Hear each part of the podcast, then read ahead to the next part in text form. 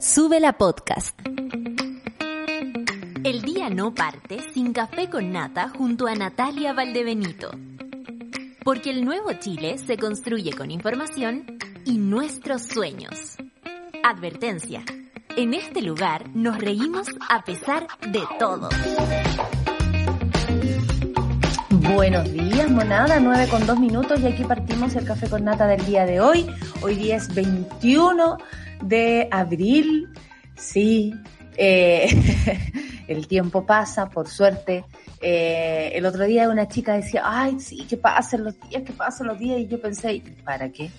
Pero después uno piensa, bueno, sobrevivimos un día más, ¿cierto? A un 420, no es menor. Aquí estamos, arriba, arriba, uh, la yanga.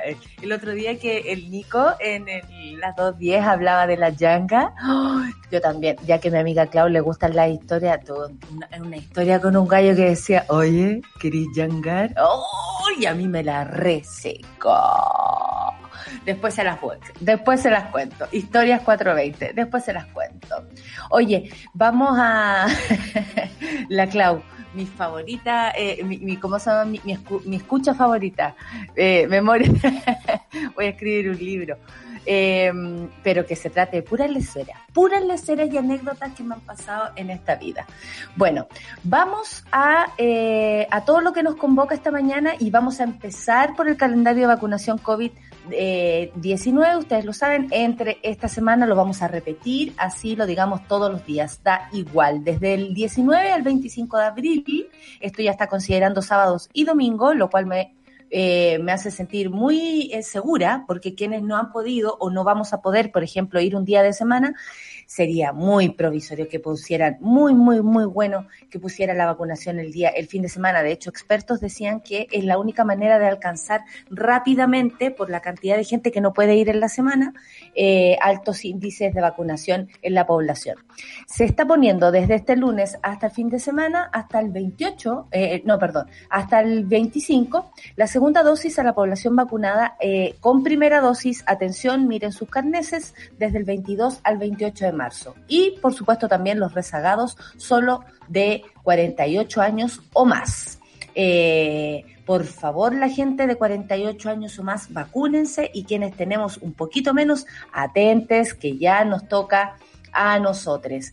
También tenemos la vacunación contra la influencia, este es el calendario también desde el 19 al 25 de abril, hoy día estamos a 21, pero igual tenemos que seguir recordándoles, esto es de los 65 a los 69 años, eh, las personas pueden ir todos los días, pero hoy día, por ejemplo, en especial le tocaría a las personas de 67 años.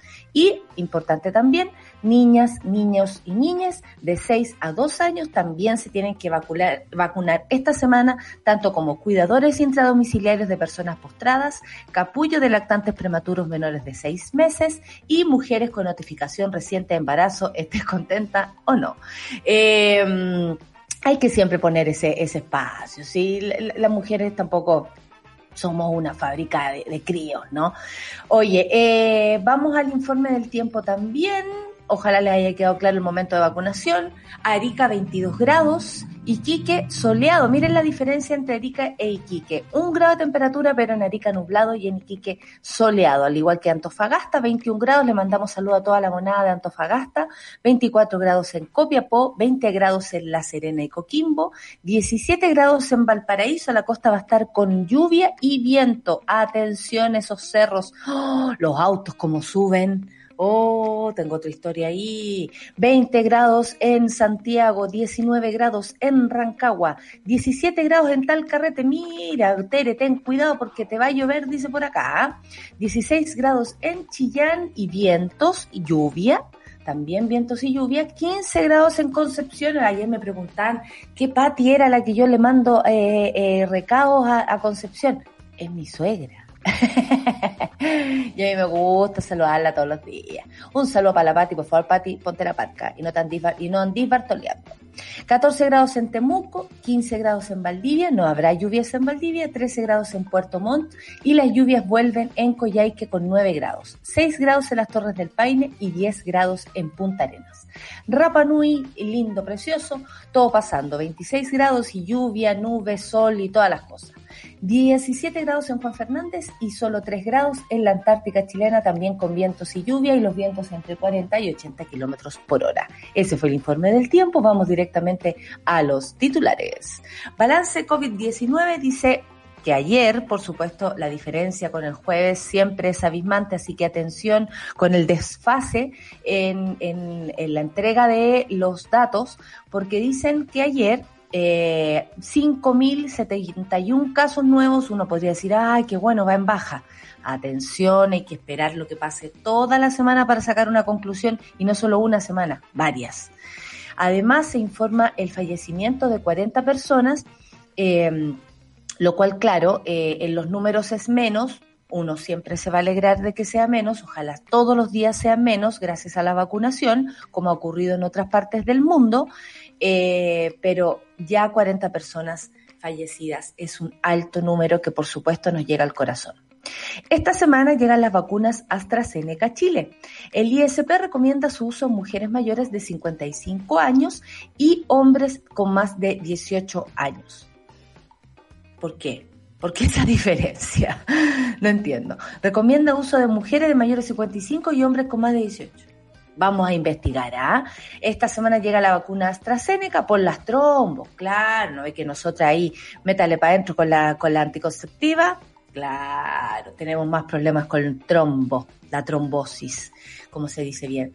Sigamos, alza de casos COVID-19. Ipsos revela que los 50 8% crees que es culpa de las personas, fíjense ustedes.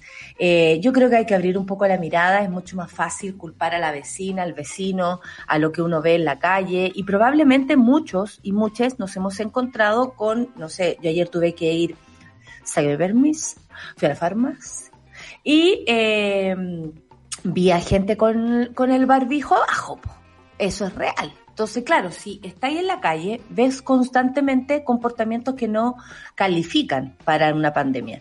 Pero, atención, la información, eh, el, mandato, eh, el cómo esto se distribuye, el cómo esto se entiende, es la autoridad eh, sí nos resulta más fácil y tal vez más cercano ver que la responsabilidad la tiene el vecino porque lo estoy viendo, porque, oh, está fumando en el balcón de nuevo este cochino.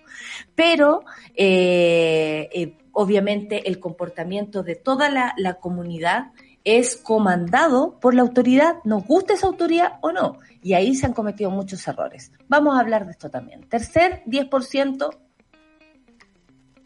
hice un silencio reflexivo porque Monada tienen derecho a putear desde ahora ya. Hay tanto.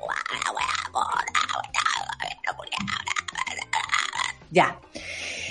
Tercer retiro del 10%. El gobierno dice y ayer anunciaron, acudió al Tribunal Constitucional y ahora aguanta el chaparrón porque anoche las barricadas y los el cacerolazo se, se hizo escuchar en todo el territorio nacional.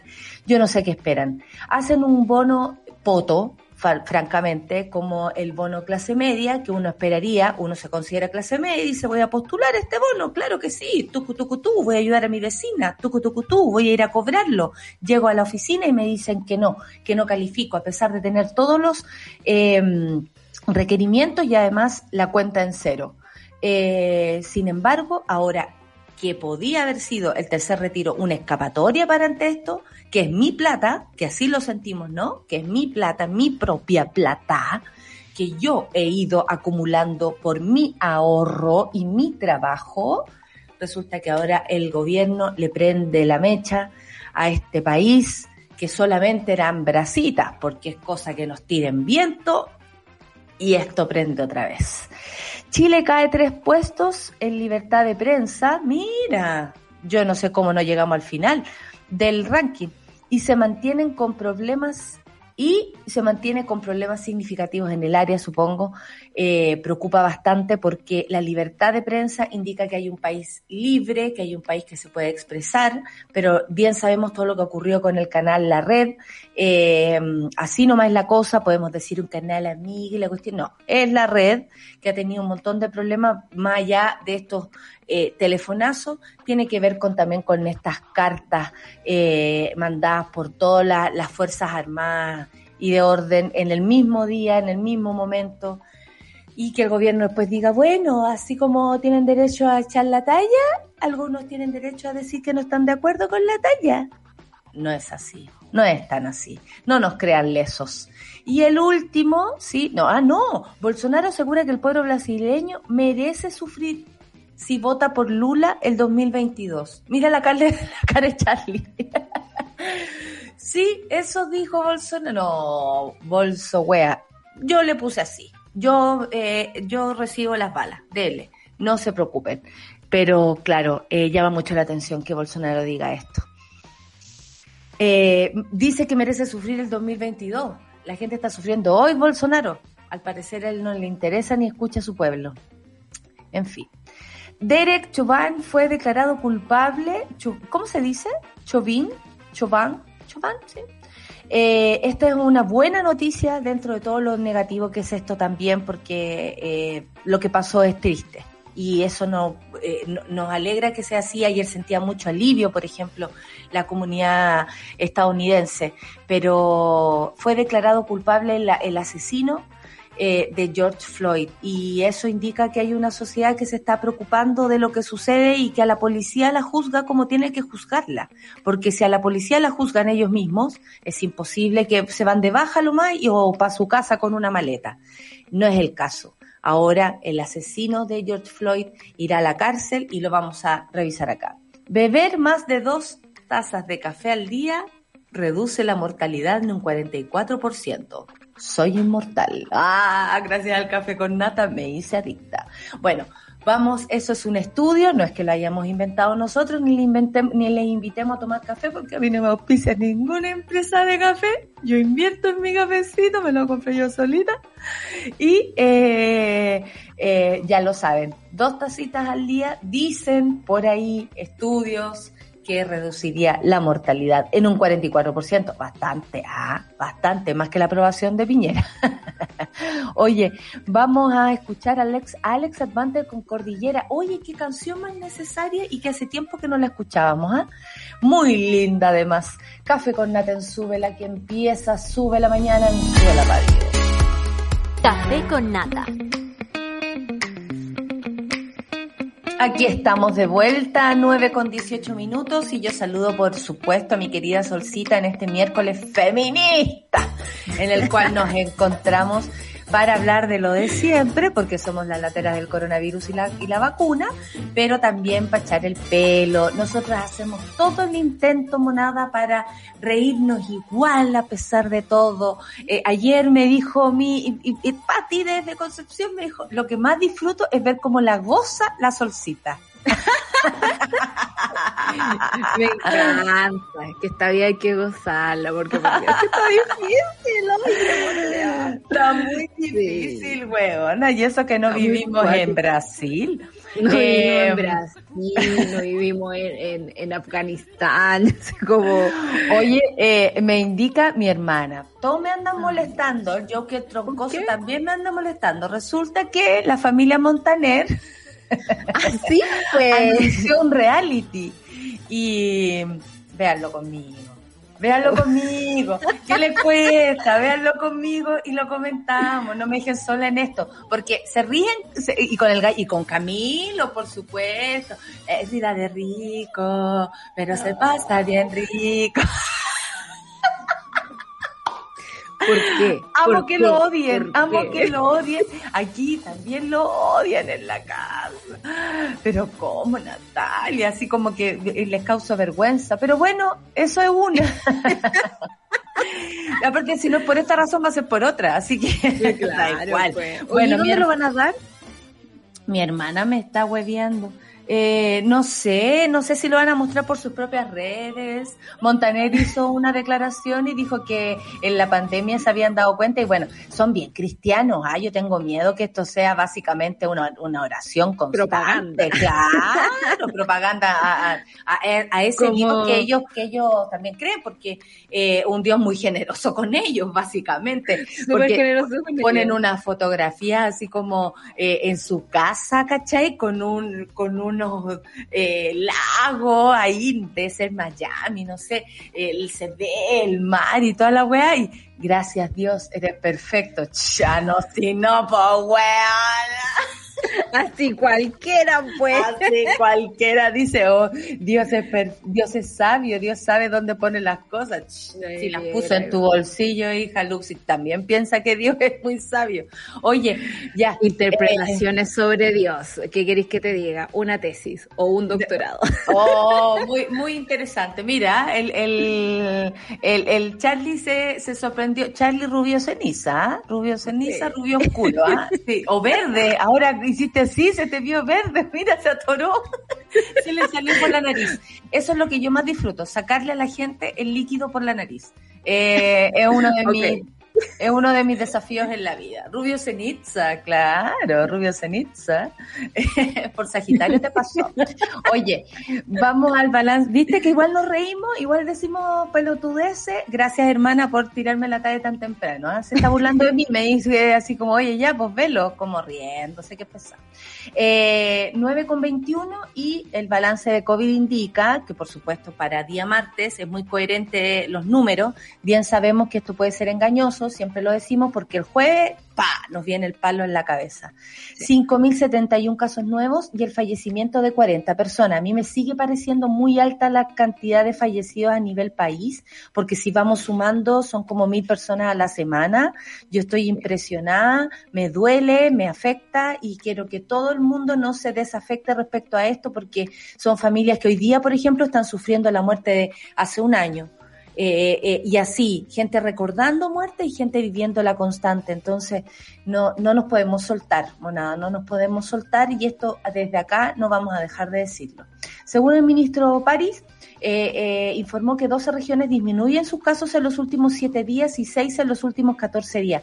¿Qué les gusta decir como comillas buenas noticias cuando son tan entre comillas? Y además hemos sido felicitados, porque hemos sido felicitados, porque puta, bueno, a mí también mi papá me dice mi guagua lo hace fantástico, pero yo no ando contando claro. que la gente. Pues si se pudiera vivir de felicitaciones, por favor, felicíteme todo el día. Pero te felicito, Solcita, te felicito. Ah, muchas gracias, te felicito, Natalia. Gracias. Estuvo muy linda la presentación de ayer. Muchas gracias, tú eres fantástica como editora, eh, Solcita. Te felicito. Te felicito. ¿Te imagináis fuéramos por la vida así que desagradable, no andar eh, golpeándose la espaldita, digamos, por lo que hicimos bien, por lo que hicimos mal, eh, sumando todo en una batalla que, que, que solo está en un contexto como este Claro, en, eh, por eso te digo, hay una cuestión que, que no es ver lo que está pasando afuera, no es ver a las personas, no es eh, empatizar con ese dolor que lleva ya un año acumulándose sin poder hacer el rito, por ejemplo, sin algún tipo de ceremonia. Yo te decía que el fin de semana feliz yo viendo el funeral de,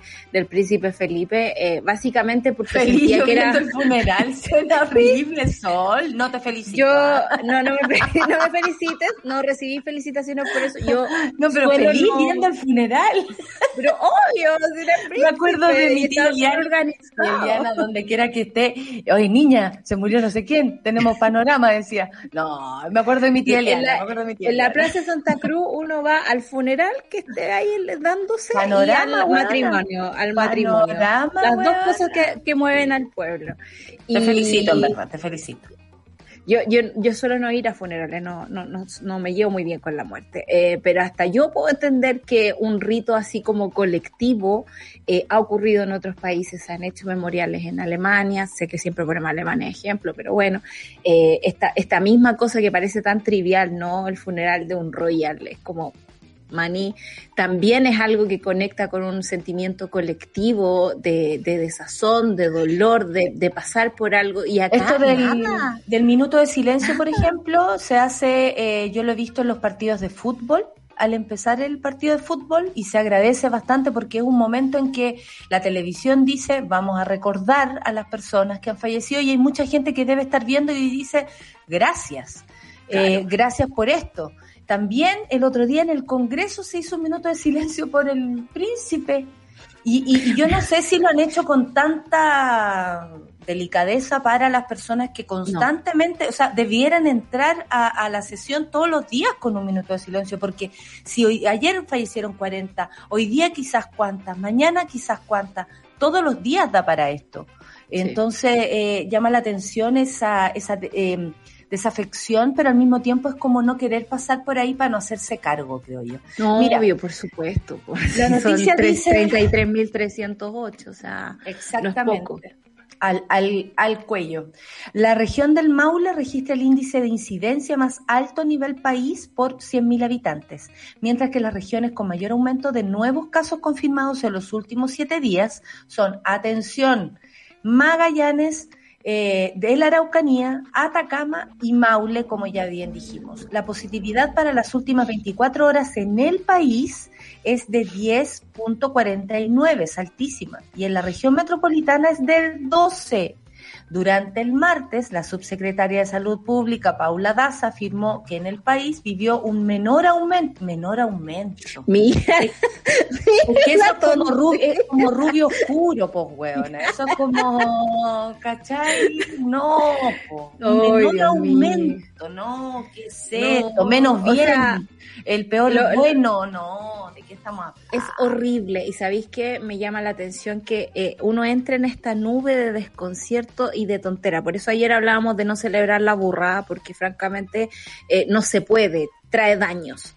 Eh, y lo digo porque el comité de COVID Chile, que son un montón de expertos en paralela que están tratando de hacer sentido común de la, de la pandemia, por ejemplo, el fin de semana eh, ellos hacen lives y te van contando cosas, que es muy entretenido. En el último live hablaron de la trazabilidad y como la diferencia que hay, por ejemplo, entre la municipalidad de Renca, donde hay montón de gente trabajando y todos los recursos disponibles, versus los otros, eh, los otros municipios donde reciben un 5% de financiamiento por parte del Estado y el resto lo tienen que asumir ellos si es que quieren lograr, por ejemplo, el nivel de renca. Y te explican o sea, sin eufemismo y de, un, de una buena vez, ¿cómo son las cosas? Chile está sufriendo una crisis tremenda, los hospitales están saturados, puede que por secretaría queden 140 camas, sí, pero eso significa que si yo me enfermo acá en Santiago, voy a tener que eh, pedir que me lleve alguien en un avioncito FAT. Y ni siquiera tú vas a llegar a un hospital y te van a llegar, te van a llevar y a tu familia ni siquiera le van a alcanzar a informar, le van a decir, eh, disculpe, eh, pregunto por Soledad Abarca, ¿cómo se encuentra? Está en Punta Eh, y, no te pueden ir a visitar, no te pueden ir a dejar ni siquiera como pidió mi abuela un sostén.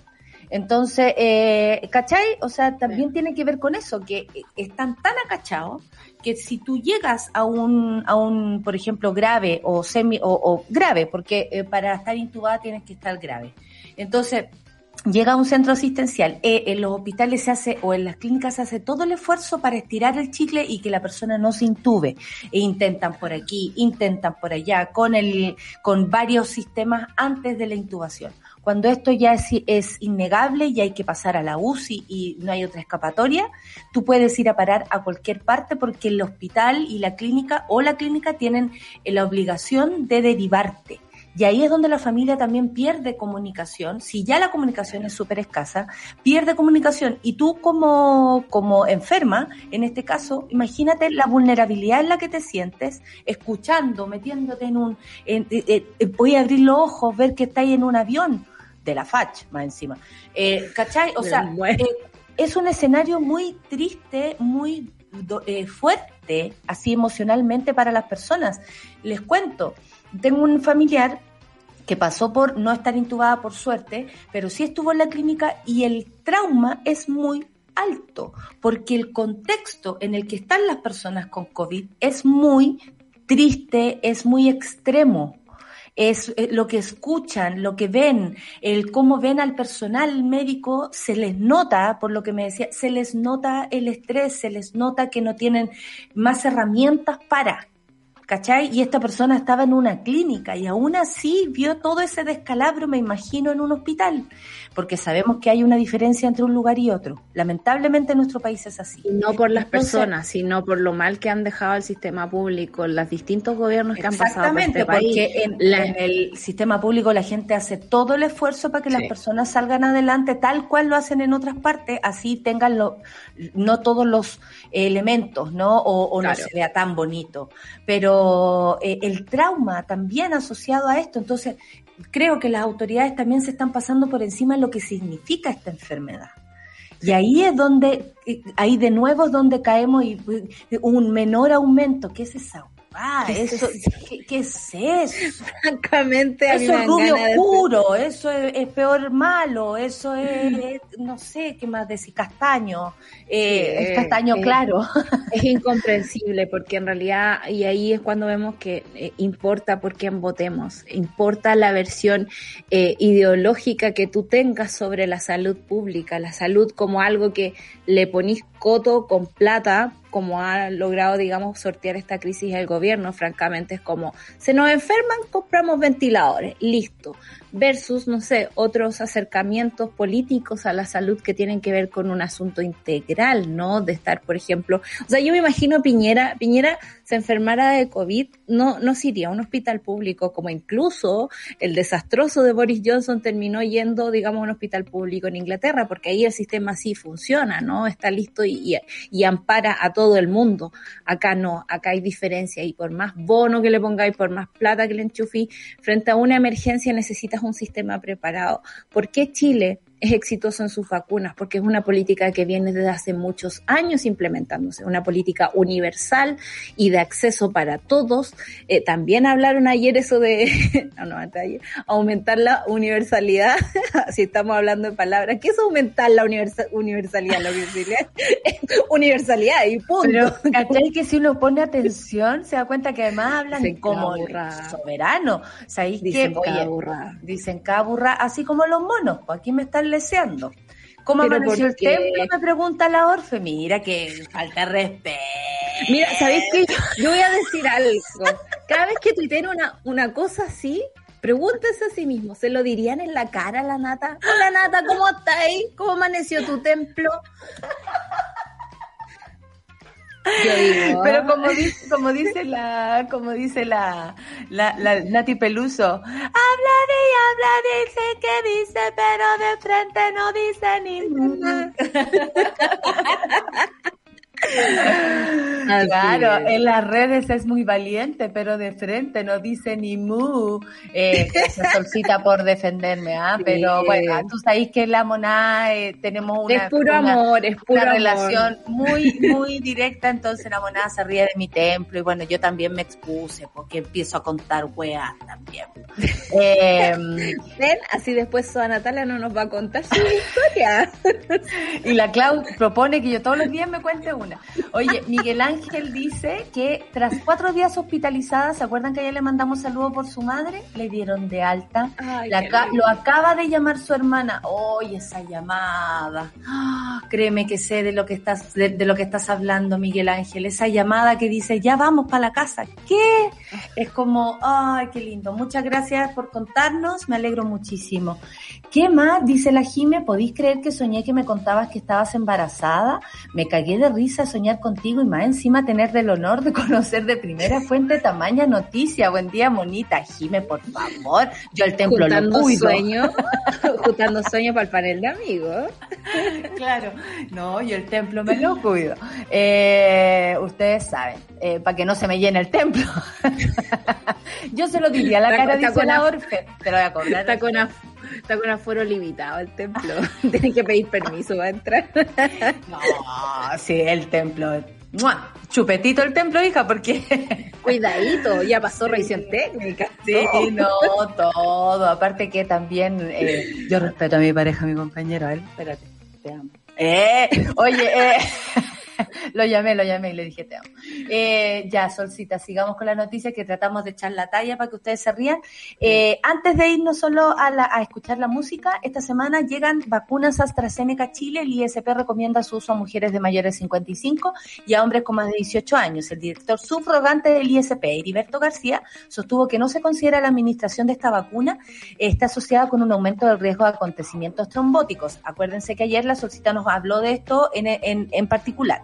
En el caso de Chile no hay reportes a la fecha de estos eventos en estudios clínicos en fase 3 de esta vacuna, pero de todas maneras la recomendación es a mujeres mayores de 55 años que probablemente ya no estén con tanta eh, con tanta drama con y... tanta hormona, pero comillas, porque 55 años hay mujeres que tampoco les ha llegado ni siquiera la menopausia, entonces también pueden estar todavía siendo controladas con, con anticonceptivos. Y hombres mayores de 18, qué cuea. Ya. Eso es, maravilloso, creo yo, que, que, se tengan esas consideraciones a medida que se avanza la investigación en ciertos grupos de la población, sobre todo porque las experiencias en el extranjero donde una aplicación así a, todo el mundo ha causado trombos y esos trombos es natural que pasen. Piensen ustedes que tienen más riesgo tomando anticonceptivo de generar trombo, tienen más riesgo fumándose un cigarro al día de generar trombo que con la vacuna. Eh, son casos particulares y se levantan las alarmas porque tiene que ser así. La vigilancia epidemiológica es así y contribuye a que se conozca más sobre el asunto. Por eso esta especificación, me parece maravilloso que en Chile ya tengamos todas estas vacunas y podamos elegir incluso unas que para problemas eh, que, que autoinmunes, por ejemplo, es mejor una, para personas de mayor edad es mejor la otra, eh, es muy especial y es un privilegio porque en el mundo leía, por ejemplo, que para completar lo, los esquemas de vacunación, por ejemplo, en África, hay que faltan 21 años, por ejemplo. Y nosotros Oh. tenemos acceso a la vacuna en el CESFAM más cercano. Así que todos los que no se vacunan, incluyendo a la vecina, eh, les aviso. Es un Vamos, privilegio vamos a que hacer lo mismo cuando uno en no este quería momento. comer, cuando uno no quería comer y le decían, oye, los niños en África, ahora que no te queréis África. vacunar, oye, y la gente en África, en África. que va a tener que Sí. esperar que como 80 años para vacunarse, vamos a sacarle ese mismo ejemplo. Así que partieron a vacunarse, Exacto. ya, partieron. Oye, vamos a escuchar una canción romántica y sensual, hay que decir. Ay, me encanta. Sí, mamita y tía intensa, los Dirty Dancing, porque vamos a escuchar The Time of My Life. Ah, no, ¿y qué, qué nos va a tomar? a- Cuando le pasan la mano por aquí, Patrick Swayze. Dios. Oh, así, así, así quedaba ahí, así ahí viendo la película. Vamos a escuchar esta canción de Bill Medley y Jennifer War- Warner. No, otra, otra, por supuesto. Otra, otra. Vamos a escuchar esta canción erecta, erecta, digo. Nuestra productora siempre con la palabra precisa. La vamos a mandar al Ministerio de Salud. Vamos entonces a escuchar musiquita aquí en la canción de mamita del día de hoy, Café con Natenzuela.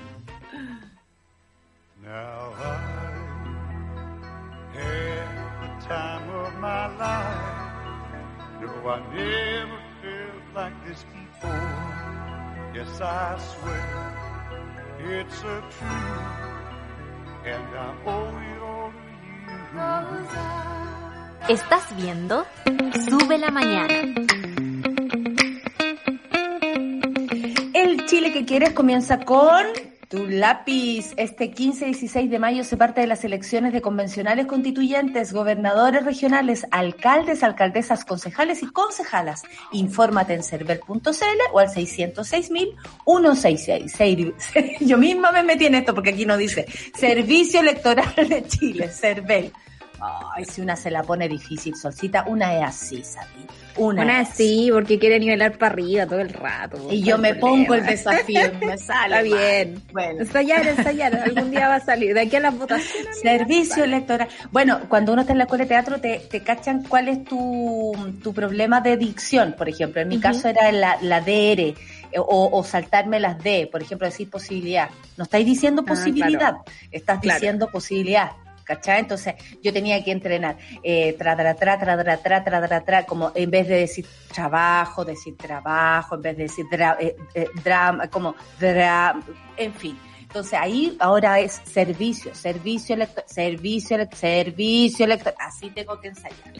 Ya. Exacto. Oye, eh, vamos porque esta es una noticia que por supuesto ayer encendió las barricadas, hay que decirlo, el tercer retiro del 10%. El gobierno acudió al Tribunal Constitucional. Debo- debemos decir que acá, eh, lo comentamos antes, nos llamó la atención que esto no lo informara ni Carla Rubilar ni el mismo presidente. Al contrario, mandaron a otro fulano y eh, ahora, como dice acá la noticia, aguanta el chaparrón que finalmente no es un chaparrón, es como una barricada, aguántate la barricada. El requerimiento desató una avalancha de críticas, por supuesto, en la oposición, pero también entre los candidatos presidenciales y parlamentarios de la derecha que hablaron de un error político. Para el diputado de C, por ejemplo, Gabriel Silver, y no es que no nos importe tanto su opinión, pero tiene que ver con la opinión que tiene esta gente, dijo que pone en riesgo la paz social un equipo jurídico transversal, comillas, se activará para evaluar una posible acusación constitucional en contra del presidente Piñera. Veremos si sucede, decían por aquí, por allá, que mucho sustento no tiene y que además no contaría con los votos. Sería una pérdida de tiempo más. La gente, Claro. yo lo digo en serio, un- una, eh, coño, que me hace ilusión. y después me dicen que no va a salir. Me da, me da mucha lata porque es una facultad que tiene el, el Parlamento que podría usarla, usarla para el bien, digo yo, por decirlo de alguna forma. Hagan el bien. real- realmente para eh, pasar revisión del mandatario, que en este caso eh, uno podría decir, no sé, ¿Cuál es su responsabilidad? Poniendo incluso la pregunta y la duda, ¿cuál es su responsabilidad de que en Chile haya 33.300 muertos en vez de, no sé, dos que hay en otros países? ¿cachai? ¿Cuál es, ¿Cuál es su responsabilidad en las decisiones políticas que provocaron esto? Y lamentablemente el retiro del, del 10% está súper mediado por las elecciones y eso me da un poco así como de, de, de mono. De mono. Eh, Iba a sí. decir otra cosa, pero me da, me da mono, porque en el da fondo... wea. Claro. Me da me. Me da mono porque en el fondo eh, hay mucha gente que va a votar por este tercer retiro eh, porque ve su candidatura en las próximas elecciones, va a votar esto Porque porque, está sacando sabe que cuenta. Porque están sacando cuentas, sabe que es bastante impopular lo que está haciendo el gobierno, que es bastante injustificable. Hoy día escuchar al ministro Osa hablar una cantidad de barbaridad, y lo digo así porque se nota ¿Qué esta desconexión ¿Qué con la gente. Decía, por ejemplo, que el gobierno tiene la obligación de ir al Tribunal Constitucional porque juró respetar la Constitución y en este momento está siendo violentada, francamente. Eh, a lo que Yasna Proboste le dice también lo mismo. Bueno, nosotros también tenemos la facultad de eh, reorganizar la constitución y reformarla, porque eso es lo que se está eso pidiendo ahora. para mover Para las eso cosas. estamos, claro. Claro. Entonces dice, ¿por qué no fue al Tribunal Constitucional para el primer retiro, pero sí fue para el segundo? Entonces ese argumento como de que tiene que respetar la Constitución, ¿por qué no lo respeta en, la primer, en el primer retiro? Por ejemplo. Y también decía, como ya al final, cacha, estaba con, yo paso por varias radios en la mañana y estaba yo en, en- en la ducha escuchando que incluso Iván Valenzuela le decía al ministro, Imagínate. El periodista Matt Oro, hay cantado, como dice la. Toro. Entonces, él decía, eh, pero ministro, ¿usted escuchó los cacerolazos anoche? No, porque el soy ministro- cuico. Por supuesto Y que en los mi barrio escuché. no Y yo, suenan. y yo iba pensando lo mismo, como es obvio que en su barrio no suenan. Pero bueno, eh, me parece que lo que dice Gabriel Silver, que no le prendo ninguna velita, pero tiene bastante razón al decir que pone en riesgo la paz social. Ayer se sentía este ánimo de hasta cuándo nos pasan a llevar, hasta cuándo nos mienten, hasta cuándo no nos ayudan. Si en el fondo es eso, la gente no quiere recurrir a sus ahorros previsionales para salvar una, la economía del momento, pero francamente, como decía Andrea Repeto, eh, el país no ha usado ni siquiera el 2% del PIB para ayudar a la gente. Entonces es, es- es bastante dramático. ¿Y eso por qué? Porque la plata es de ellos. ¿Qué creen que la plata es de ellos y la plata es nuestra, es nuestro la- propio? Ya, nuestro impuesto, pero es que no creen en eso, pues, amiga. Pues, no, porque sus impuestos no están aquí, pues están en otro lado. Eh, ayer apareció este señor de la Secretaría General de la Presidencia, Sexpress, así el ministro eh, Juan José Osa insistió que la propuesta se trata de una mala política pública y que perjudica las pensiones como si fueran buenas. Existe otras formas de contribuir mejor, dijo, a las familias de nuestro país y se trata de una iniciativa por la del tercer eh, retiro inconstitucional. Eh, su mecanismo es el de una reforma constitucional transitoria, ya que se usó para concretar en el primer retiro por el 10% a mediados del año pasado pero que en el caso del segundo el gobierno impugnó. ¿Se acuerdan que esto lo hablamos? Y lo hablamos porque a propósito de lo que está pasando hoy, si impugnaban el segundo retiro en el Tribunal Constitucional, probablemente en el tercero también lo hicieran. Hay que recordar que en el segundo retiro de fondo eh, fue posible gracias a un proyecto presentado sorpresivamente por el gobierno como contrapropuesta a la iniciativa de la oposición y en paralelo a su requerimiento ante el TC. Tras el anuncio, el candidato presidencial de Renovación Nacional y Partido Regionalista Independiente, Mario Desbordes, que tiene bastante poco, según estas encuestas, poca convocatoria, que a la espera de la decisión había instado al gobierno a cambiar de opinión. Ella sí, no le deben contestar en el teléfono. Em, eh, Se lo llevaron al gobierno para bajarle los humos. Y... Claro, y ahora ya, ahora desapareció. Ahora desapareció, ahora eh, afirmó que la moneda comete un error con la concretación del requerimiento. Invito al gobierno a reflexionar, dijo Deporte. Imagínense que un Paco lo manda a reflexionar, francamente. En la misma línea, el senador Iván Moreira coincidió que este es un error político. El gobierno tiene todo el derecho de ir al TC, pero la clase media tiene derecho también a recibir beneficios que aún no llegan a un sector importante de la población. ¿Pueden creer que estemos de acuerdo con Iván Moreira? Bueno, eso es lo que logra el gobierno. Eh, también Manuel José Sandón dijo que esto era un, er-, eh, error político, eh, que si bien el retiro de las FP no es una buena política, los ahorros son para las emergencias y cuando uno ve que la gente lo está pasando mal, están volviendo las, están volviendo las huellas comunes, hace rato ya, por Sandón, y un montón de bonos, dijo, que se han dado con exigencia que el mismo Estado tiene, esto ha creado un tremendo desprestigio y desconfianza en la comunidad está bueno lo que dice Sandón, porque el desprestigio es una palabra que no se había usado y tiene, tiene mucha razón, que se generó con el tercer retiro que va a ser aprobado el jueves, porque paralelamente en la Cámara esto sigue andando.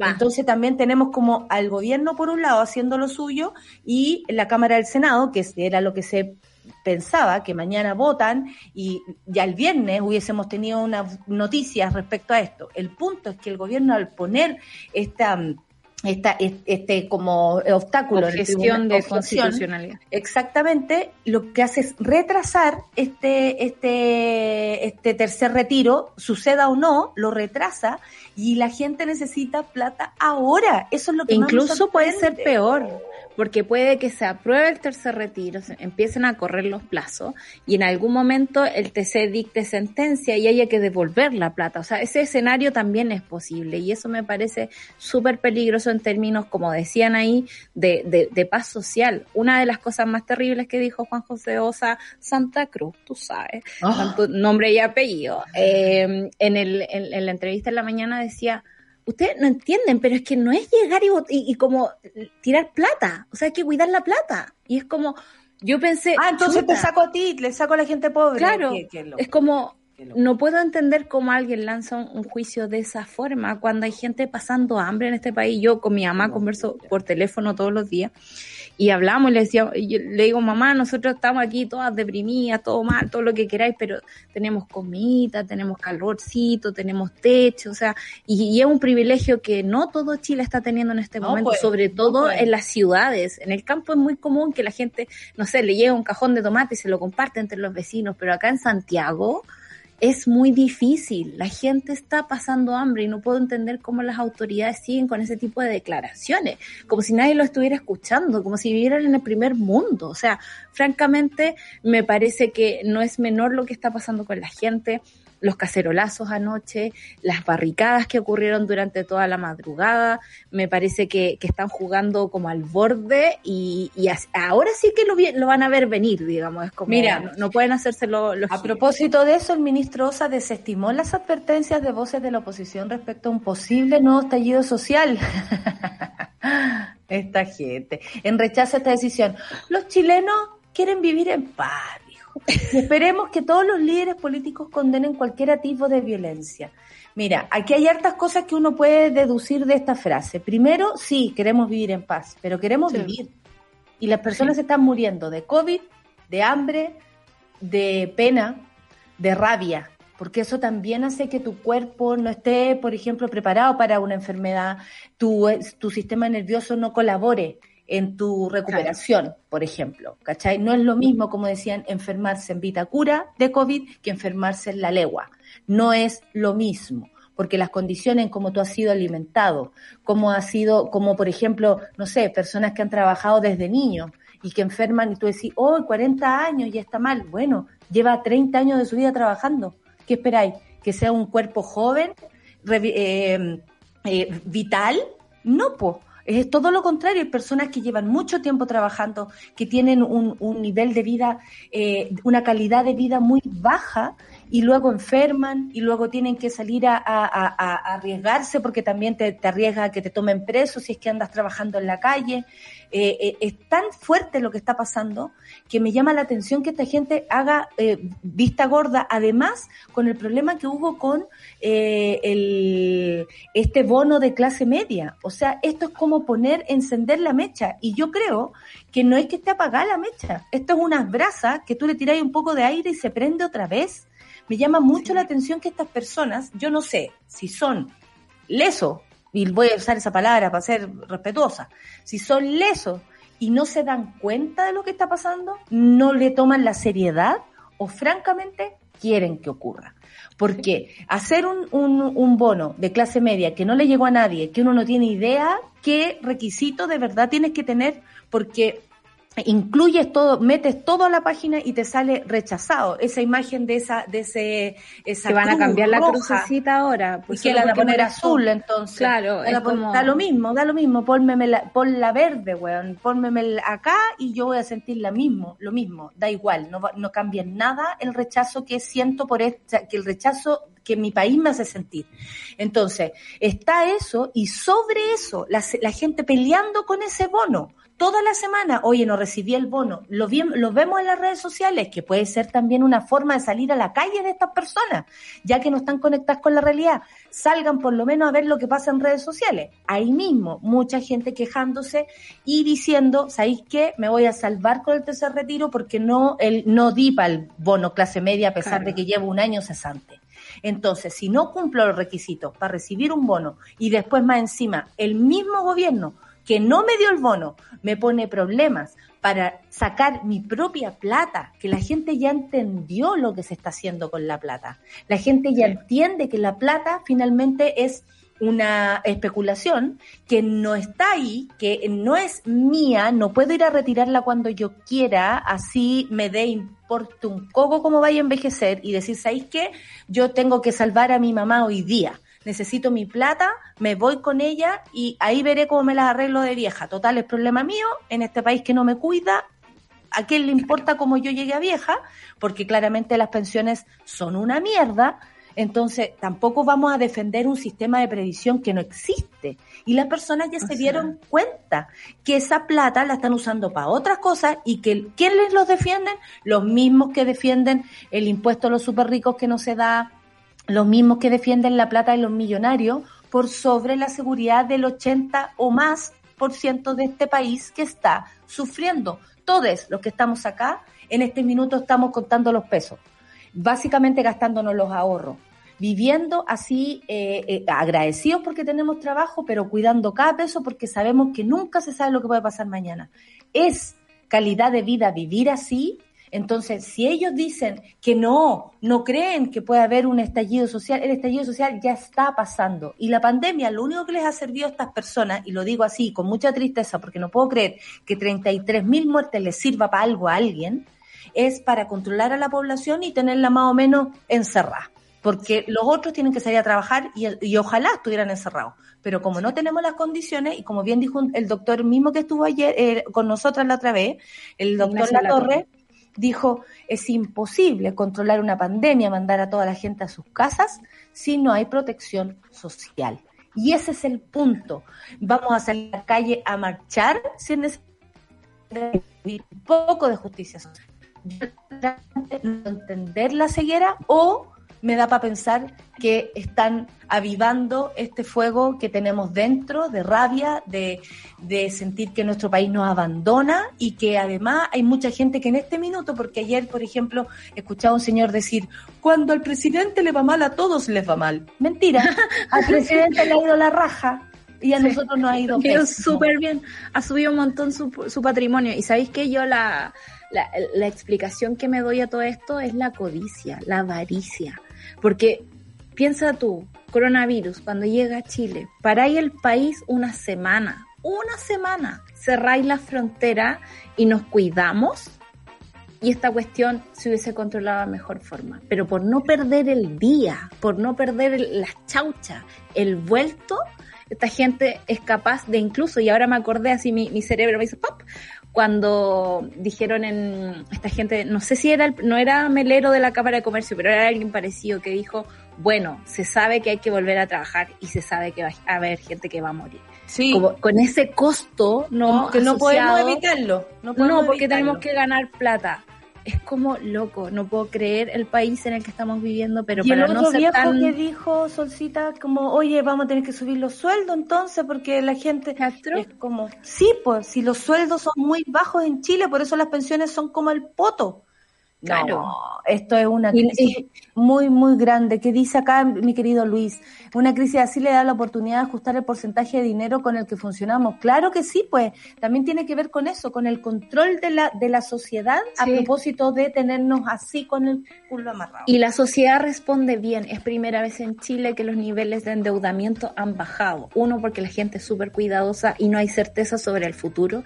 Y dos, porque usaron sus mismos ahorros de AFP, por ejemplo, para pagar sus deudas. Es una ciudadanía responsable que si se endeuda, tiene que ser por comida, por ejemplo. Y uno tiene que entender eso. Es lo mismo que la violencia. Uno no la puede ver como un hecho aislado. El endeudamiento pasa igual. Uno tiene que ver las causas que lo provoca y qué hacemos como sociedad para luchar contra eso. Entonces, es muy loco eh, que no tengamos autoridades a la, a la altura y pienso que igual es bonito, a pesar de todo el drama que estamos viviendo, el cambio de mentalidad que se está dando en los chilenos, eh, lo que De pueda no pasar en un futuro, de no conformidad, de querer que las cosas se hagan bien, de pedirle a esta gente así como chispearle los dedos, ya pues, haga las cosas bien, de una buena vez, porque francamente no merecemos estas autoridades y pensemos en que le estamos pagando el sueldo. Si vamos a hablar en su lógica, hablemos en esta. po. Yo le pago el sueldo a Piñera, yo le pago el sueldo al ministro París, yo quiero que me cuiden. No quiero que, que, que me, que me dejen a, a voluntad, digamos, de un bicho que, como Mañalich decía, nos tenemos que ir enfermando, pero de a poquito. Como, francamente, La idea, la idea es que todos se vayan contagiando, dijo Sí. la Daza. No lo puedo creer. ¿Te acuerdas tú? Despedía, despedía. Oye, eh, Solcita, vamos a una pausa rapidita entonces, eh, porque ya llegó nuestra invitada y, o va a llegar. Eh, nos agrada mucho tenerla acá, a la profe Pati Peña, como le decimos nosotras con mucho cariño. Así que nos vamos a una pausa y volvemos con el panel feminista, por supuesto, aquí en el Café con Nata. Una pausa y ya regresamos. Se dicen muchas cosas de nuestra generación, que somos frágiles, que la queremos fácil, que bla bla bla. Pero en realidad somos puro carácter. Sin miedo a ponerle color. Intensos en todo lo que hacemos. Con cuerpo para luchar por lo que queremos. Somos lo que somos. Y eso no se tranza. Escudo, hecha con cuerpo, color y sabor. Escudo, hecha con carácter. Hay una nueva fecha y tú eliges qué día votar, el 15 o 16 de mayo, por convencionales constituyentes, gobernadores regionales, alcaldes y concejales. Infórmate en cervel.cl o al 600 6166. Servicio Electoral de Chile, Cervel. Las historias del nuevo Chile necesitan un medio independiente. Suscríbete a Sube la Club y construyamos juntos un nuevo medio para un nuevo Chile. Baja la app y súbete a Sube la Club. Ya estamos de vuelta en Sube la Mañana. La Claudia Voy. Super Ciudadanos con Rayena Araya a continuación después del café con nata. Hoy día con eh, ahora nos toca participar, por supuesto, porque ahora nos toca participar y Rayena Araya lo sabe. Después del satélite pop con Claudita Cayo, Claudita Cayo. Y luego viene Caceritas con un nuevo miércoles mágico de nuestra querida Isi Orsua. También a las 15 horas, la 2.10 con Nicolás Montenegro y Fernandita Toledo y a las 16.30 El amor según con los hermanos Gutiérrez, hoy dedicado a Juan Luis Guerra. Tengo un corazón. Oye, ¿Dónde tienes el voto? ¿Dónde debes ir a votar? ¿Cómo serán los votos? ¿Quiénes son los candidatos? En estas elecciones infórmate en cervel.cl y las redes oficiales de Cervel. En Twitter, arroba Chile, en Facebook, Cervel Chile y en Instagram, arroba cervel.chile. Muchas gracias, Cervel. Eh, Servicio Electoral de Chile. Vamos con el panel feminista. Ya nos movilizamos para impulsar un montón de cambios. En este año decisivo seguimos siendo protagonistas. El panel feminista de Café con Nata es presentado por Corporación Humanas y el Observatorio de Género y Equidad. Nada sin nosotras. Estamos aquí entonces con nuestra invitada. Nosotras somos fan de esta invitada, ustedes lo saben. La panel feminista con nuestra querida Patricia Peña, periodista, profe de periodismo, por eso le decimos la profe, eh, presidenta del directorio de datos protegidos además. Eh, querida profe Patti, bienvenida al Café con Nata, a su espacio. Eh. Hola. hola, hola. ¿Cuánto tiempo, Sole? Qué bueno escucharlas. Estaba escuchando, por supuesto, muy atentamente hace un ratito atrás este día post caceloras, eh. Uy, cacelorazo, oh, perdón, uy, todo mal, todo mal. perdón, perdón. Hasta a mí me confundió, profe. Eh, y la profe la canción de la Nati. el programa y la profe cacerola, cacerola. Profe, el cansancio, tenemos que hacer un cuestionario feminista donde no tiene que decir esa palabra, no se preocupe. Eh, eh, esta, este café con nata y este um, cuestionario feminista también, y por supuesto nuestro panel, tiene eh, la suerte de estar eh, con Corporación Humana, por supuesto, eso también lo dice nuestra, a, a quienes saludamos desde aquí, por supuesto, todos los miércoles. Profe Patti, Recomiéndanos un libro, serie, película inspirada o para usted que la haya inspirado para la lucha feminista. Algo que podamos ver por ahí, leer, serie. Nosotros anotamos aquí, ¿ah? Uy, tantas cosas. A ver, de película, hoy día amanecí con Furia, así que si no han visto la última Mad Max Fury, Furia, ¿no? Em, que es un poco habla de los futuros feministas, de los futuros eh, también de, de, pelea, de lucha, ¿no? Me gusta mucho cómo, cómo Max cambia en esta última película, Fury, el concepto de lo que es, eh, cierto, la, el liderazgo. Eh, a mí es una película que me, que me, que me motiva, ¿no? Que me gusta la ciencia ficción, me gusta, me gusta el cruce con la tecnología. Eh, es muy difícil recomendar una sola cosa, la verdad. Pero está perfecto. De hecho, aparte que ha sido la única de todas las feministas que han estado acá que ha recomendado ciencia ficción. ¿ah? ¿eh? la profe Patti siempre un paso más allá. Eh, ¿A qué mujer, profe, hay que ponerle atención según usted o por su trabajo, por lo que esté haciendo, para que ahí le pongamos ojito, mujer interesante, tantas mujeres hay? Por supuesto. Oye, es que tantas mujeres, sí, pues acá en nuestro, en nuestro, mm, en el continente yo a hablar de, grupos de mujeres, yo trabajo con, con, con, muchas mujeres, desde ya decirles, por ejemplo, pongan atención a, una agrupación que se llama Las Pobladoras de Recoleta, con las que me ha tocado trabajar en último tiempo en un proyecto chiquitito ahí en la población de Angela Davis, eh, pero admiro a tanta gente. Eh, muy pronto vamos a tener un conversatorio con la Graciela Nathanson, que es profe de Federal de Bahía, que, que ella para mí es una inspiración porque trabaja en temas de ciberfeminismo, tecnofeminismo, hackerfeminismo. Una argentina que está ahí moviendo siempre a una cantidad de activistas y de académicas que nos estamos empezando a conectar en, en, en, este en articular un pensamiento feminista desde los estudios de la tecnología, desde la comunicación digital, desde las plataformas, eh, al colectivo Ciberseguras, que siempre un, un, un, agrado ver lo que están haciendo ahí, donde compañeras de Nicaragua, México, Chile, Argentina, Colombia es una red súper interesante de mujeres a la paspeña. taquilla la profe. Ya, muchas, muchas mujeres. profe, regálenos una frase suya o de alguna cita feminista que haya encontrado en algún lugar que diga, ¿sabéis qué? Digámosla, a ver, anotémosla por ahí. Chuta, tantas frases también, qué difícil.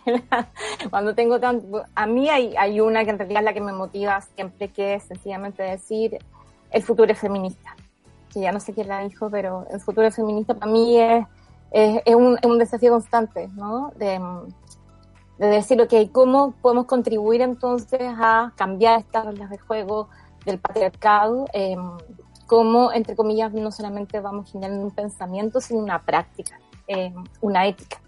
Eso. Maravilloso, cerramos así el cuestionario feminista con nuestra querida profesora Pati Peña. Vamos a lo que nos convoca. Qué importante es Internet hoy más que nunca. Se ha quedado demostrado este año de pandémico. Chile es uno de los países latinoamericanos que tiene mayor desarrollo en Internet, pero el acceso es desigual, al igual que, bueno, muchas otras cosas. La semana pasada, luego de un debate en la sala del Senado, se despachó a segundo trámite el proyecto iniciado para reconocer el acceso a Internet como un servicio público de telecomunicaciones. ¿Qué significa esto? ¿Cómo podría cambiar Chile con un Internet de servicio eh, público? Eh, ¿Y qué opina la profe Pati Peña de esto? Porque eh, nos adelantó, dijo, ustedes sabrán que tengo mucho que decir. Queremos saber su opinión a propósito de, de Internet como un bien público, profe. Mira, la verdad es que hay que decir, Natalia, y, y solo, ustedes también, este fue un proyecto de ley que dejó eh, la expresidenta Bachelet justo al irse, ¿no? Era una discusión que en realidad eh, uno dice también, como en muchos otros debates, eh, qué pena que llegue a última hora, ¿no? O sea, esto es una cuestión que teníamos que haber estado conversando hace, no sé, 20 años, ¿vale? Porque en realidad el proyecto de ley originalmente lo que busca es darle un estatus de servicio eh, básico, de servicio, por eso se habla del concepto servicio público, ¿vale? A Internet. Eh, ustedes sabrán que la Ley General de Telecomunicaciones, que la tenemos también como de los años 70, más o menos, con un montón de, de modificaciones, como suelen ocurrir con las leyes, eso no estaba consagrado así. Eh, por lo tanto, en sí mismo, efectivamente, muchos de los problemas que acarreamos en los últimos 20 años de esto de, de, que, por ejemplo, Chile toda la vida se ha considerado que es el país de la América Latina donde Internet es más cara y es más mala, ¿ya? O sea, mm. ya venimos, no, no es, eh, esto no es nuevo, ¿ya? Es una cuestión que viene desde que Internet llegó a Chile, porque además comprendamos que llegó en un modelo neoliberal, es decir, nosotros... Eh, cancelamos lo que era eh, la compañía de eh, Telefónica Nacional, ¿no? Eh, no así otros países como Uruguay, Argentina, que mantuvieron modelos de servicios de telecomunicaciones públicos, ¿ya? Nosotros pasamos también Internet de inmediato a un modelo privado, eh, donde entró esta idea de que efectivamente el Estado lo que hace es concesionar, licitar este servicio. Y ser considerado un servicio de telecomunicación. Entonces, eso arrastró eh, un montón de, entre comillas, de, de, situaciones que se fueron tratando de eh, acomodar en el tiempo, pero siempre la idea de que finalmente nosotros estamos pagando por ese servicio. ¿ya? Entonces, hoy día, en realidad, ese proyecto de ley, cuando entra de nuevo en esta administración, imagínate, lleva como tres años, el año pasado a mí me tocó eh, participar en, en, algunas sesiones porque en ese momento eh, estaba dentro del Consejo de la Sociedad Civil de la subsecretaría de Telecomunicaciones, me tocó presidir y me tocó acompañar un poco esa discusión. Básicamente lo que está haciendo este proyecto es darle al, al servicio de Internet ese rango de estatus de servicio básico como es la luz, el agua, etcétera. ¿no está? Y supuestamente también lo que busca es poner unos mínimos, ¿vale? Que yo te decía antes que en realidad se han tratado de arreglar con, por ejemplo, la ley que se aprobó el año pasado, eh, que garantiza la ley mínima, la velocidad mínima de Internet, ya que, que es algo que también eh, se pelea todos los días en un montón de lugares de Chile. Eh, pero en realidad el año pasado también el, el, digamos, el ladrillazo que nos vino a arrojar toda la pandemia fue darnos cuenta de que este discurso también súper instalado en Chile, de que aquí estábamos todas y todos súper conectados, que el problema no era la brecha digital, no existía, o sea, fue un ladrillazo, como digo yo. O sea, llegó y caló en lo profundo y a mí, sinceramente, junto con todo lo que ustedes mencionan, es una de las cosas que además eh, me molesta y me duele más. ¿no? O sea, cuando empezamos a ver imágenes de niñas, niños, de familias que efectivamente tienen que estar subiéndose arriba de un techo, arriba de un cerro, Tú dices cómo el Estado En plena no llega, carretera. ¿no? Cómo efectivamente Sí. el Estado no llega, no fue capaz de llegar en ese momento y estamos en un segundo año em, donde el problema continúa, ¿vale?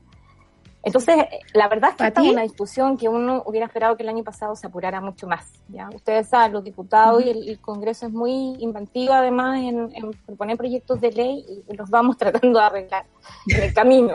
¿no? Claro. Eh, Sí, entonces, eh, claro, es, es eso. Y efectivamente la, discusión hasta ahora, porque el proyecto ha, ha pasado de nuevo a la Cámara de Diputados, eh, trató de incorporar una serie de, entre comillas, de recomendaciones que el año pasado justamente buscan, digamos, también ampliar un poquitito eh, los, digamos, la manera de concebir también eh, que tenemos de Internet, ¿vale? Em, Y e- eso te quería preguntar, Patti, eh, perdón que te interrumpa, pero Sí, sí. en el fondo uno se queda con el titular, así como Internet como bien público, incluso se alegra, así como, oh, qué bacán, pero con esta estructura privatizada de los servicios públicos, francamente el Estado no puede decir, oye, tiene que haber una Internet súper bacán, sino que depende de un tercero que en el fondo presta la concesión y hasta ahí nomás llegamos.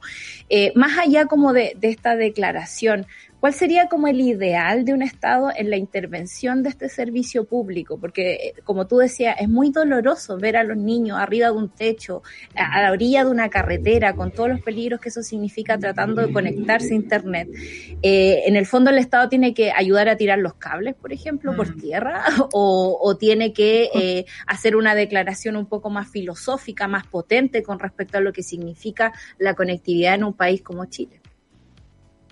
Bueno, eso justamente, a ver, las, leyes, los proyectos de ley son los proyectos de ley, tienen que resolver cuestiones finalmente que van a dar también pie a políticas nacionales, a marcos regulatorios. Claro, en esta discusión efectivamente hay bastantes parlamentarios que tienen buenas intenciones, yo creo que, o, han entendido el, el- el punto, ¿vale? Eh, lo que nos está faltando efe- efectivamente es una discusión más grande de qué es lo que queremos finalmente que tenga eh, Internet como un estatus en esa discusión de entenderlo como un bien público. Ojo, acá es una ley que lo entiende como un servicio público. Entonces Sí. yo creo que, y esa es una discusión muy interesante que espero que tengamos en algún momento en el proceso constituyente. También que, eh, queremos llevar esta discusión. Hay muchos que están diciendo, oye, se tiene que garantizar, por ejemplo, el acceso a Internet como un derecho, un derecho humano. Las Naciones Unidas lo dijo hace mucho rato, Internet es parte de los nuevos derechos sociales, educa eh, digamos, culturales, económicos, porque efe- efectivamente Internet facilita hoy día, más en esta sociedad pandémica, en esta sociedad de- de que vamos a tener que resolver, seguir resolviendo muchas cosas online, tienen que ser, eh, digamos, la red y la, y la infraestructura básica en que podamos desarrollar ciertas cuestiones en la vida. Entonces creo que ahí falta todavía una, una, una discusión un poco más fina. Este es un, un debate que se está dando igual en toda América Latina y ocurre que finalmente eso tiene mucho que ver con eh, lo que cada sociedad, cada sociedad ha ido permitiendo que se discuta respecto a estos servicios básicos. Ojo, que no tiene que ver tampoco con la idea de una Internet estatal, ¿no? Como, como también hay, hay que poner mucho ojo en los términos. Tiene que ver con que efectivamente el Estado considere que esto es un bien público y que es su deber efectivamente hacer que esto sea accesible, usable, alcanzable para cualquier persona, ¿ya? Eh, dentro del, territorio. Entonces, por ejemplo, eso significa entrar en una discusión mucho más grande de quienes pueden, eh, a quienes tú vas a considerar proveedores de estos servicios. Nosotros en Chile, en general, tenemos esta visión de que Internet, de nuevo, es un servicio que se concesiona, ¿sí? Como, como muchos otros servicios. Entonces, tú tienes una matriz donde al final todo lo resuelven un grupo de privados. Y ahí es donde estamos viendo en otros países de América Latina, incluso también en África, en Europa, cómo efectivamente para lograr resolver problemas de conectividad, de brecha digital, etcétera, se están desarrollando otros modelos que tienen que ver con matrices del negocio distintas. Por ejemplo, apelar a eh, cooperativas de telecomunicaciones. El año, eh, hace un par de años ya, eh, tres años casi, en México, por ejemplo, eh, tenemos un, tremendo caso que es una asociación, una cooperativa de telecomunicaciones móviles indígenas. ¿Por qué? Porque resulta que México tuvo una oportunidad de reconocerle a comunidades indígenas de la zona de Oaxaca su derecho al uso del espectro radioeléctrico, ¿no? Al reconocer eso, lo que se permitió fue que efectivamente pudiéramos, se pudiera desarrollar un modelo que nadie lo había pensado, que era qué pasa si al final una comunidad resuelve este problema básico de conectividad móvil eh, a través de una cooperativa, donde el modelo de negocio es distinto. Ellos cobran por el servicio, pero todo ingresa a la cooperativa y se queda dentro de la comunidad, ¿sí? Hay otros modelos que tienen que ver con redes comunitarias de Internet, donde una comunidad finalmente se organiza y, eh, entre comillas, ayuda a llegar, por ejemplo, a lo que se llama la última milla en un territorio que está muy apartado, en una zona rural, que es donde efectivamente eh, siempre están los mayores problemas. Ahora, nosotros en Chile eh, ya sabemos por algunos estudios, por ejemplo, se han identificado ahora 23 comunas aproximadamente que son las que están más en alerta roja, es decir, son, son comunas que tienen barrios que se les llaman barrios rojos porque eh, las empresas no llegan con la fibra óptica, no llegan con la banda ancha, etcétera. Entonces la pregunta es, ¿quién va a llegar? ¿Vale? Y, y ahí hay una otra discusión. Esta administración, por ejemplo, también ha planteado, no, es que con la 5G vamos a resolver todo. Eh, y no se trata de más 5G o menos 5G, sino que se trata de cómo tú como Estado vas a garantizar una infraestructura eh, desplegada en una diversidad de modelos que hoy día tú podrías tener para hacer que efectivamente esa señal llegue, porque además cuando uno habla de Internet no es lo mismo, ¿cierto? Eh, imaginemos en el, en el campo, efectivamente, o en la zona del eh, que pensemos en la cantidad de poblados que están en, el desierto de Atacama. Me tocó también hace cinco años, seis años atrás, estar en una comunidad donde efectivamente un grupo de artesanas tenía que ir a la carretera a conectarse porque nunca eh, se le había puesto una antena de telefonía móvil. En fin, eh, chiquillas, creo que ahí hay, hay una discusión que efectivamente eh, no tiene que ver solamente con este proyecto de ley. Si bien este proyecto de ley puede dar eh, pie a una discusión acerca de un nuevo marco regulatorio. Eh, eh, y, no hay que olvidarse del país en el que estamos. cómo se hacen las cosas aquí y, y, nuestro, y nuestro territorio, cómo está distribuido, las distancias, si no hay conectividad ni siquiera en medios de transporte nos imaginamos que esto también es como una utopía. entonces, claro, suena bonito, pero en concreto es difícil. Em, es difícil, hay otra cosa, profe, que no puedo dejar de pasar con usted que tiene que ver con la seguridad. Porque em, mm. ahí, no, eh, usted que está aquí, no, no, puedo dejar de preguntarle, sobre todo yo que soy casi que la niña símbolo de esta cuestión, eh, de preguntarle por la seguridad de Internet eh, y respecto a, a, bueno, también datos protegidos que ahí saludamos. Eh, a todas las compañeras de datos protegidos agradezco siempre su preocupación también, por, muchas gracias en especial.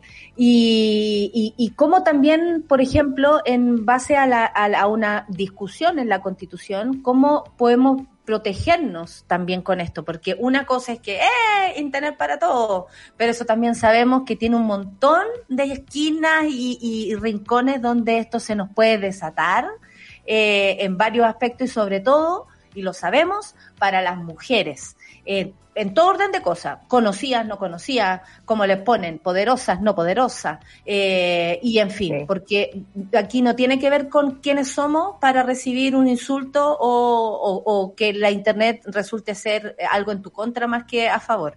Eh, ¿Cómo lo ponemos esto en la conversación constitucional? Porque la seguridad también es importante además de la democratización de las redes. Total, es que, es que de nuevo, eh, Natalia, o sea, intentamos que hoy día Internet, o sea, esta, esta, esta infraestructura, esto que damos por dado es literalmente lo que nos está sosteniendo. Entonces, estamos viendo una tensión por todos lados en un montón de, de, de sentidos. Hablaba yo hace un ratito que, efectivamente la brecha digital, claro, la brecha digital de conectividad va asociada además a otra cantidad de brechas digitales que tienen que ver con habilidades y competencias. Es decir, estamos usando un Internet de nuevo, que lo hemos conversado en otros capítulos, que está concentrada en, una, en unas plataformas, en unas empresas, en una manera de entender cómo eh, yo me, cierto, me relaciono con, con los contenidos, la manera en que me relaciono con con, con ustedes, ¿no? Por ejemplo, esta idea de que hoy día las clases se hacen por Zoom.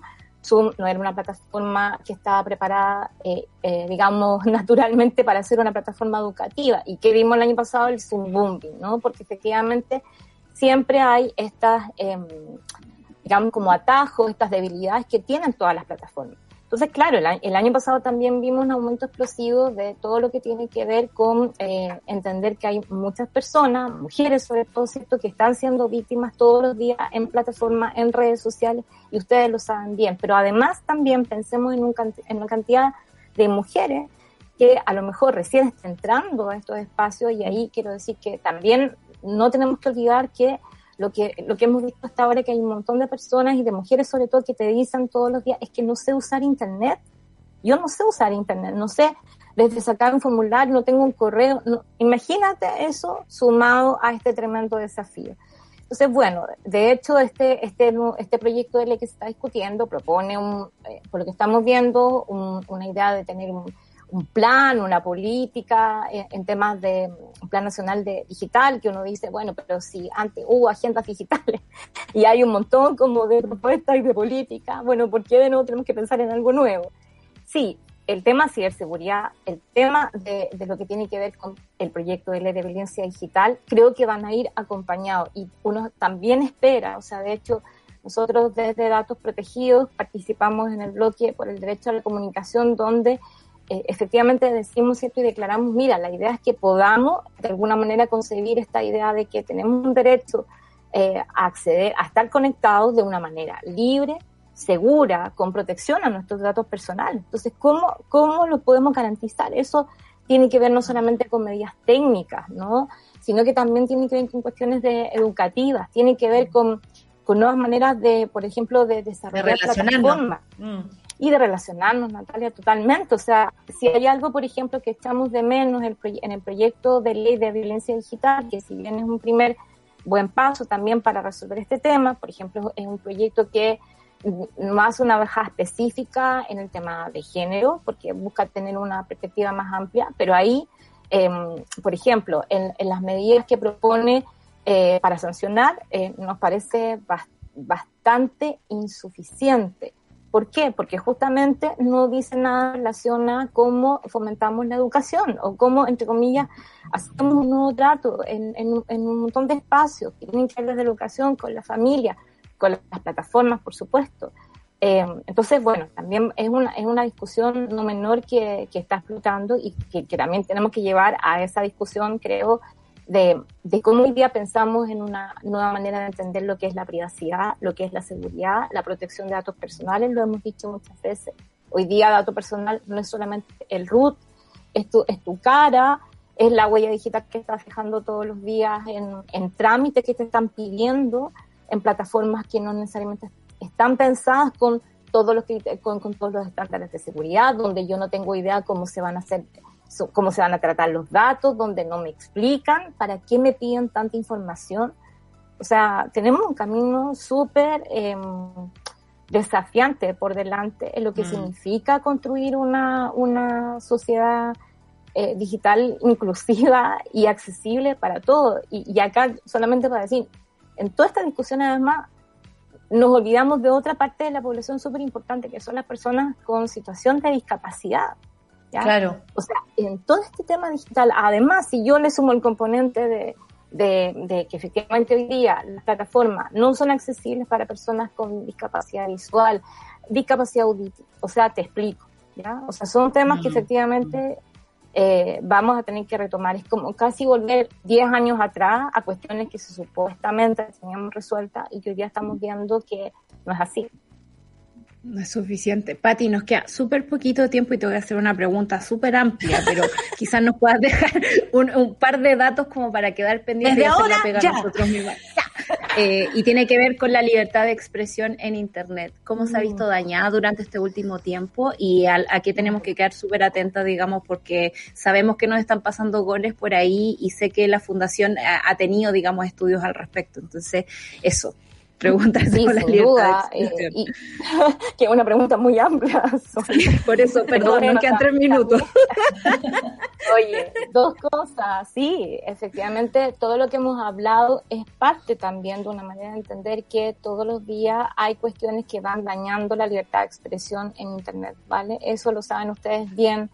Eh, al estar en las plataformas, al estar expuesta, ¿cierto? Al tener opinión y voto, ¿vale? De partida las plataformas el año, el año pasado nos demostraron el poder que tienen al censurar a un presidente, sí, que decía muchas fake news y que todos queríamos ver desaparecer, pero pusieron unas reglas que entre comillas estamos muy estamos digamos mirando con preocupación porque eso quiere decir que al final las plataformas nos van a censurar como ellas quieren cuando quieran, además de lo que están haciendo. Pero por otro lado también estamos viendo todas estas situaciones que documentamos en el informe de libertad de expresión, que de hecho les invito a ver desde el ICI, desde eh, el Observatorio del Derecho a la Comunicación y desde Datos Protegidos, em, porque las situaciones de ataques, violencia, siguen siendo también un tema que va mermando la libertad de expresión de mujeres, de lideresa, de, cualquier persona que efectivamente eh, quiera eh, participar libremente en Internet, porque eso es Internet también, un espacio en donde estamos diciendo y compartiendo todos los días lo que pensamos y lo que opinamos. ¿sí? Más, más aún en momentos de crisis, en momentos donde nosotros necesitamos potenciar el debate y la democracia. Pero qué excelente, la profe más encima lo hizo en el tiempo, se pasó, profe.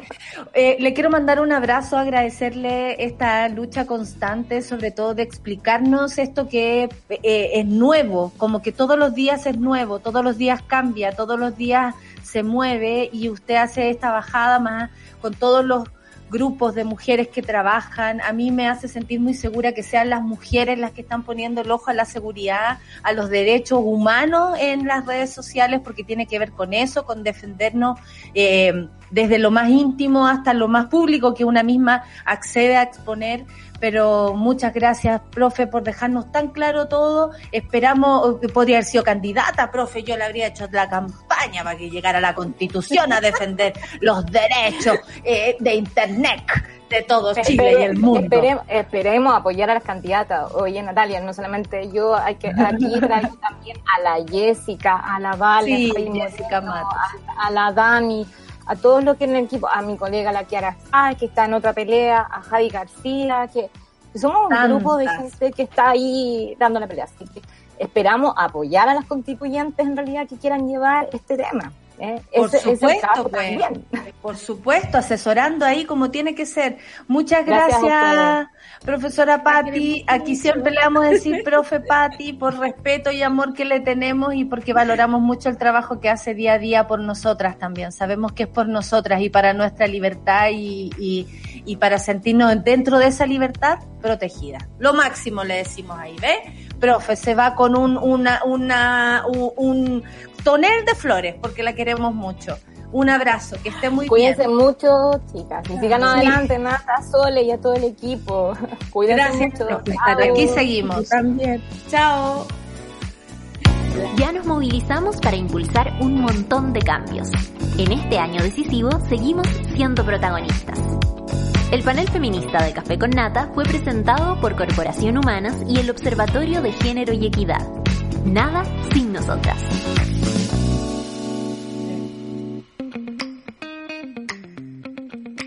La mujer metralleta de la información, la profe Pati Peña estuvo con nosotros en nuestro espacio, por supuesto, de... Eh, ay, tenemos a otra metralleta ahí al medio, al tiro instalada. Compartimos municiones aquí. Sí, amiguita. Oye, espérate, y también tenemos a Seba ah. Teao.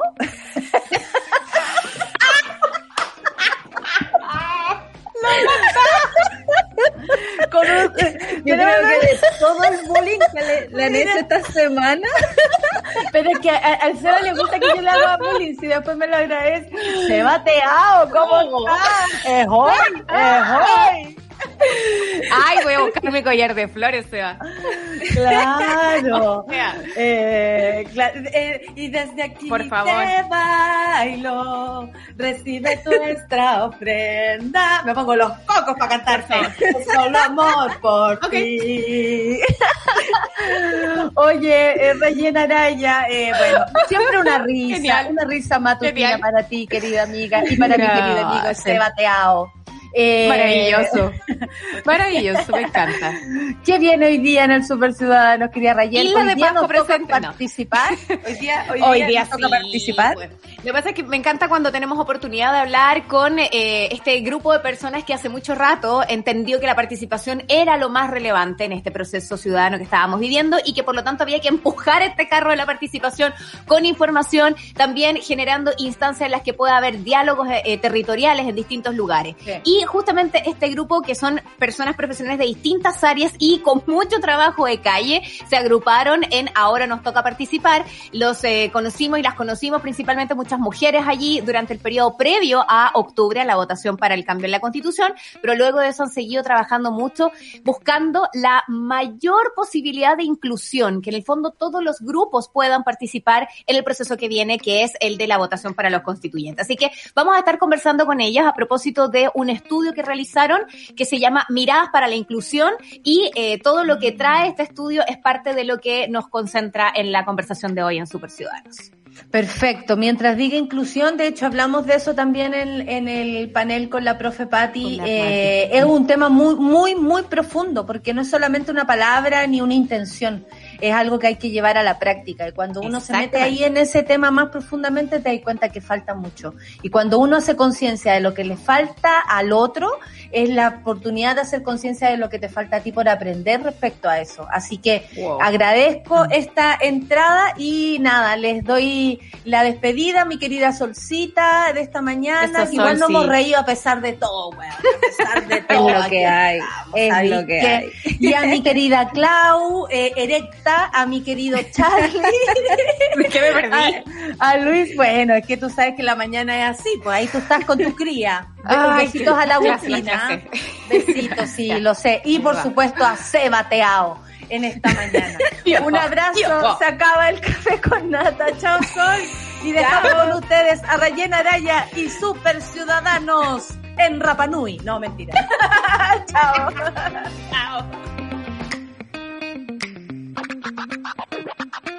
Eso fue Café con Nata junto a Natalia Valdebenito. Tu dosis para partir el día informado y muerto de la risa. Revisa este y otros capítulos en subela.cl o en nuestra app.